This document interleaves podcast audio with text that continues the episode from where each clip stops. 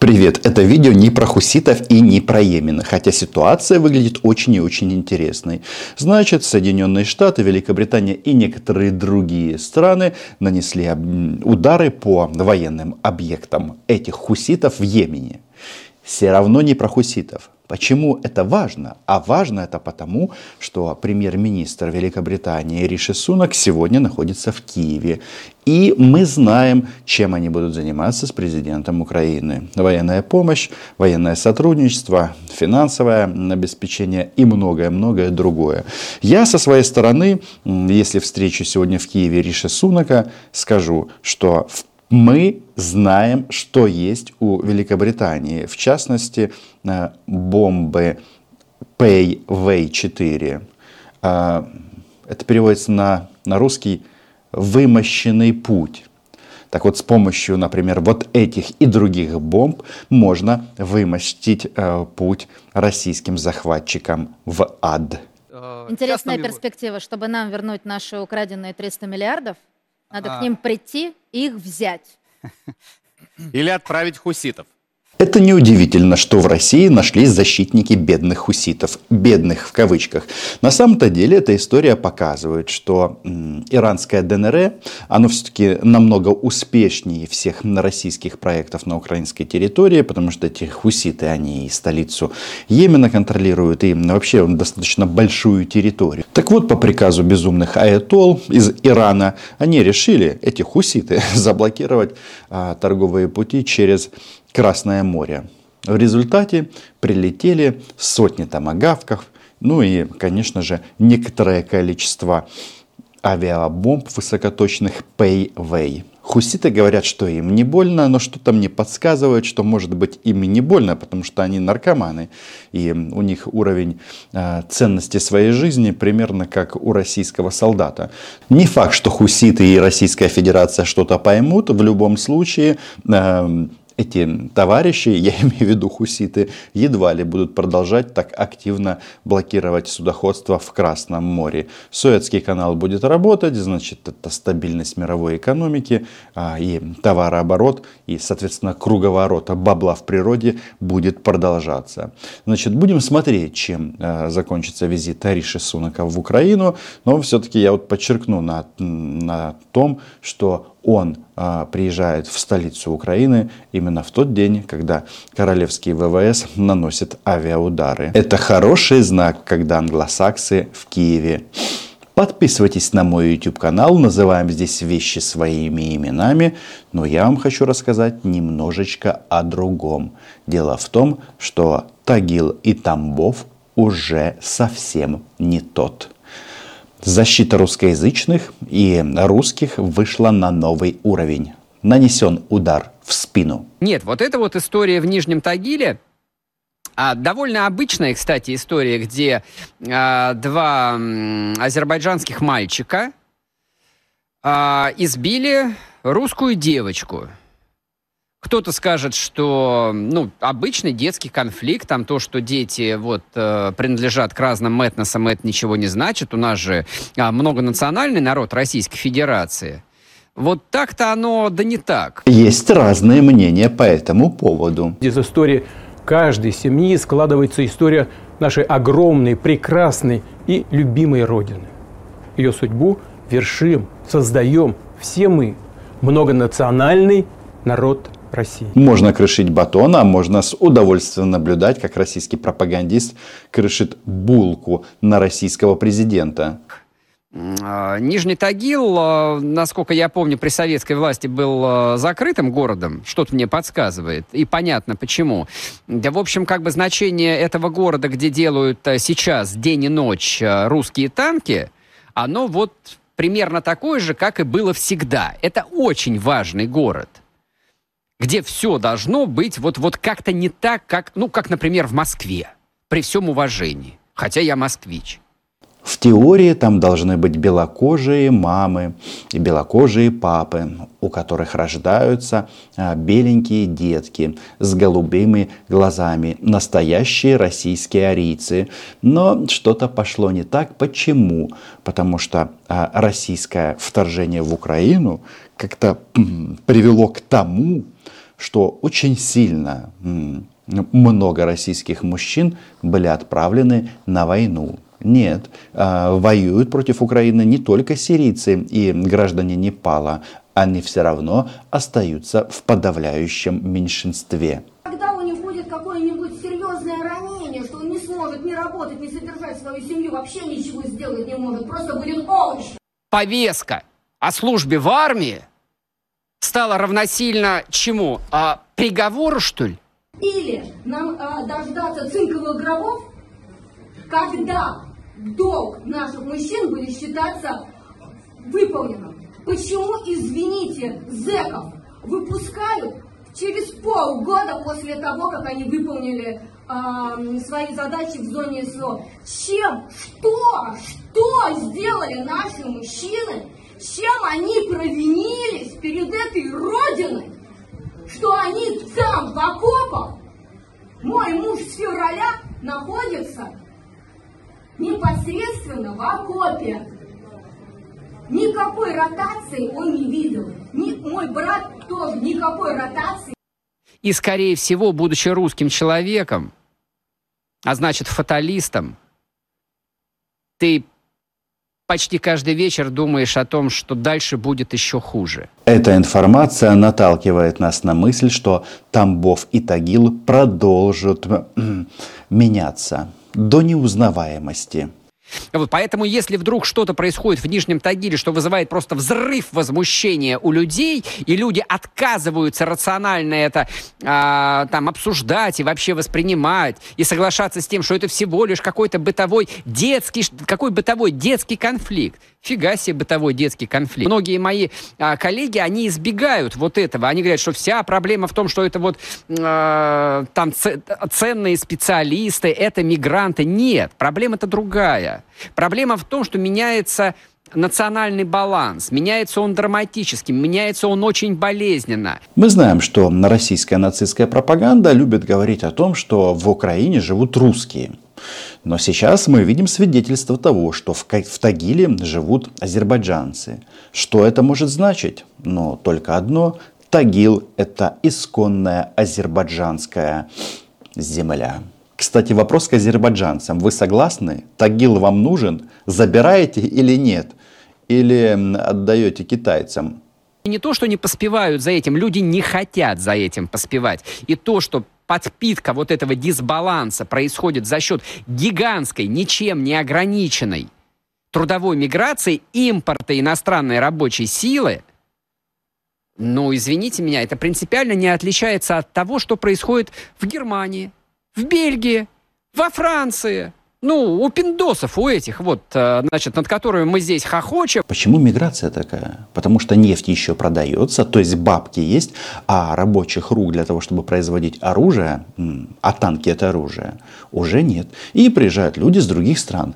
Пока приезжают. Нет, на каком-то этапе, когда на рубль обесценится, приезжать в Тагил не будет иметь смысла. Хотя, возможно, до этого момента Тагил уже будет присоединен к Азербайджану. И будет Тагильская народная республика.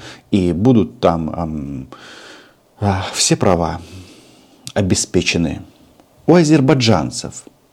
Вот что будет. Кстати, насчет Франции. Мы же с вами не хотим, чтобы у нас были события, похожие на Париж.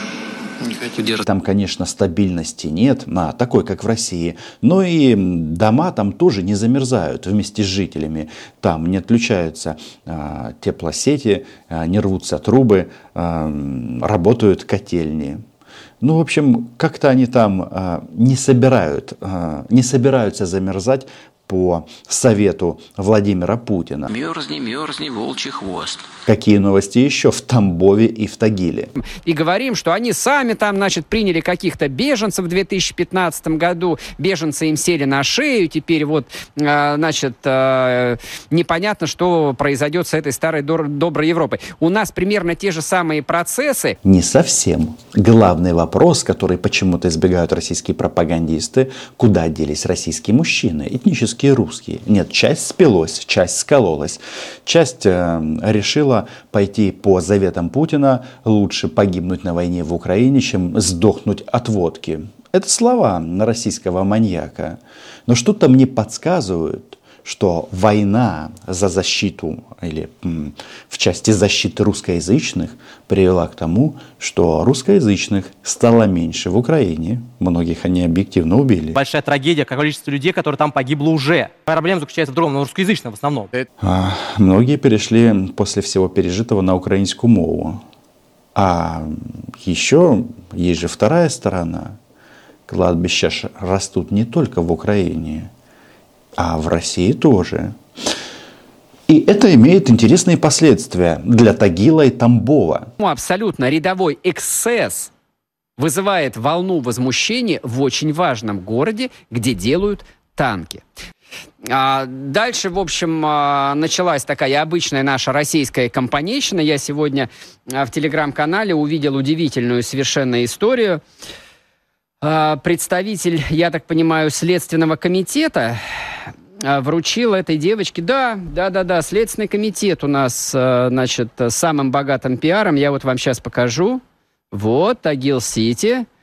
Представитель Следственного комитета девочки, которую избивали два этих малолетних упыря. Знаю производство несколько в Подмосковье. Действительно знаю. Да. Хорошие люди. Одно из многочисленных производств по всей России в Певедронов назвали свое творение «Упырь». Вручил грамоту почетную. Коллеги, можете убрать фотку.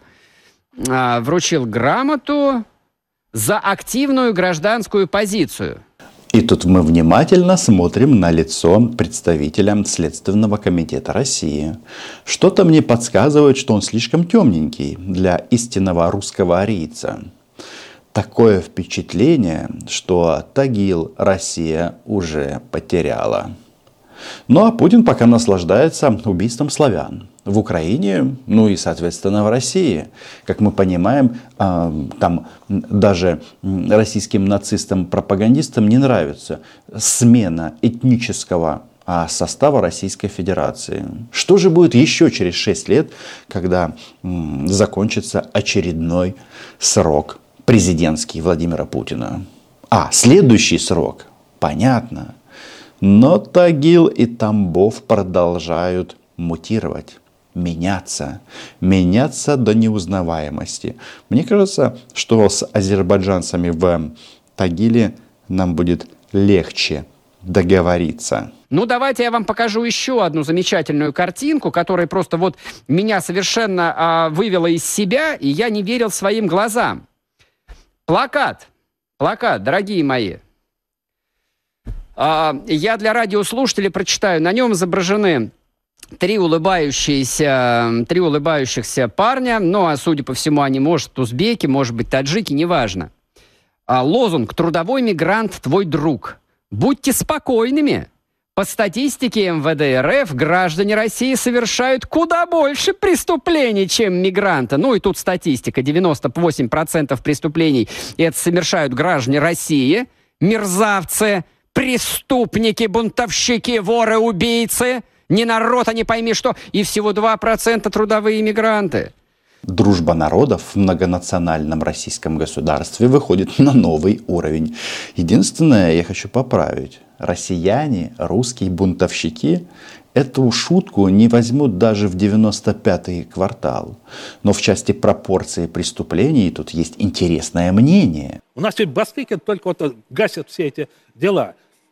Объяснил нам, что миграция не представляет для России проблему. Граждане России совершают больше преступлений, чем мигранты. Ну, естественно, поскольку пока еще граждан России больше, чем мигрантов. Когда будет наоборот, будет поздно. Это уже будет не Россия. Но этот человек говорит же от имени бизнеса всего. Они что, не понимают? Что не нужно, чтобы 100% заместилось. Достаточно 10%, уже давно высчитано, чтобы взорвать страну. Значит, Азербайджан забирает танкостроительный завод. Правильно, забирайте. Нам не жалко. А что же перепадет Киргизстану и Таджикистану? Что там находится в этом Тамбове? Ну или недалеко от него. Поняли, да? И дальше приписка. Как вы думаете, где появился вот этот вот дебильнейший, идиотский совершенно плакат? Неуместный. Тамбовский пороховой завод. Черт побери! Черт побери! Прямо сейчас я беру телефон и сбрасываю координаты котельни этого завода в ГУР и в СБУ. Местным жителям, внимание, покупайтесь в горячей воде последний раз. Ну и желательно одеть шубу. Ну или ватник. Ватник предпочтительней. Он вам больше идет. Вот если в Нижнем Тагиле есть Нижнетагильский танковый завод, где делают танки, я не знаю, что там происходит, там есть у них трудовые мигранты или нет, то вот, но это не совсем Тамбов, это Тамбов, это город Копейск.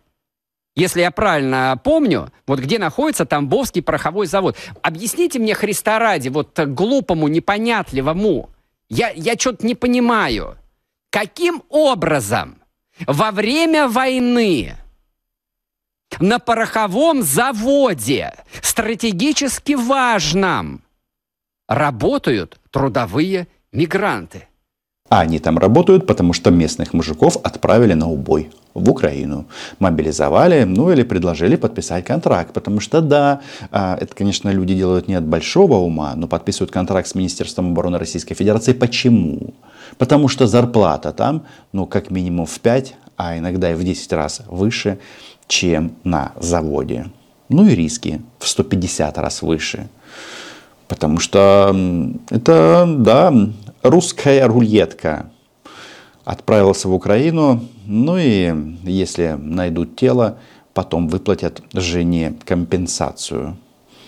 И она купит на нее белую ладу. Лады не выдают. Лады иногда покупают за гробовые. Это не одно и то же. Каким образом, вот объясните мне, пожалуйста, это казенное предприятие. Это не частная лавочка, это казенное предприятие, владелец государства. Каким образом у вас на военном заводе, где делают порох, это вообще самый важный элемент для производства боеприпасов, если кто-то не знает, у вас там работают мигранты? Есть объяснение? У меня объяснение... Я не смог найти разумного объяснения, но вот хоть вы режьте меня. Я не смог найти объяснение. Одному из моих коллег написали люди с этого завода. Значит, почему появился этот плакат? По понятной причине. Кто-то из этих мигрантов, ну, какое-то время назад порезал ножом русского рабочего. Начался кипиш, начался бардак. Русские рабочие, вообще русские люди не очень любят, когда их режут. Приезжие. Это не доказано, но в теории их понять можно. Ну, это демонстрирует всю любовь людей друг к другу на российском пространстве. Любовь и ненависть. Сразу могу сказать, что это правило в некотором роде универсально.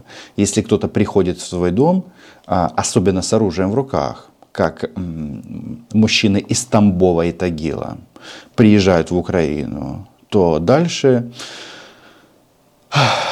их уничтожают, потому что они являются оккупантами. Вместо того, чтобы жить в своих городах, ну и следить за тем, чтобы не менялся этнический состав Российской Федерации. Но Путин гений. Он отправил их на мясо, а из других стран приехали другие люди. Вот такой вот он, русский мир.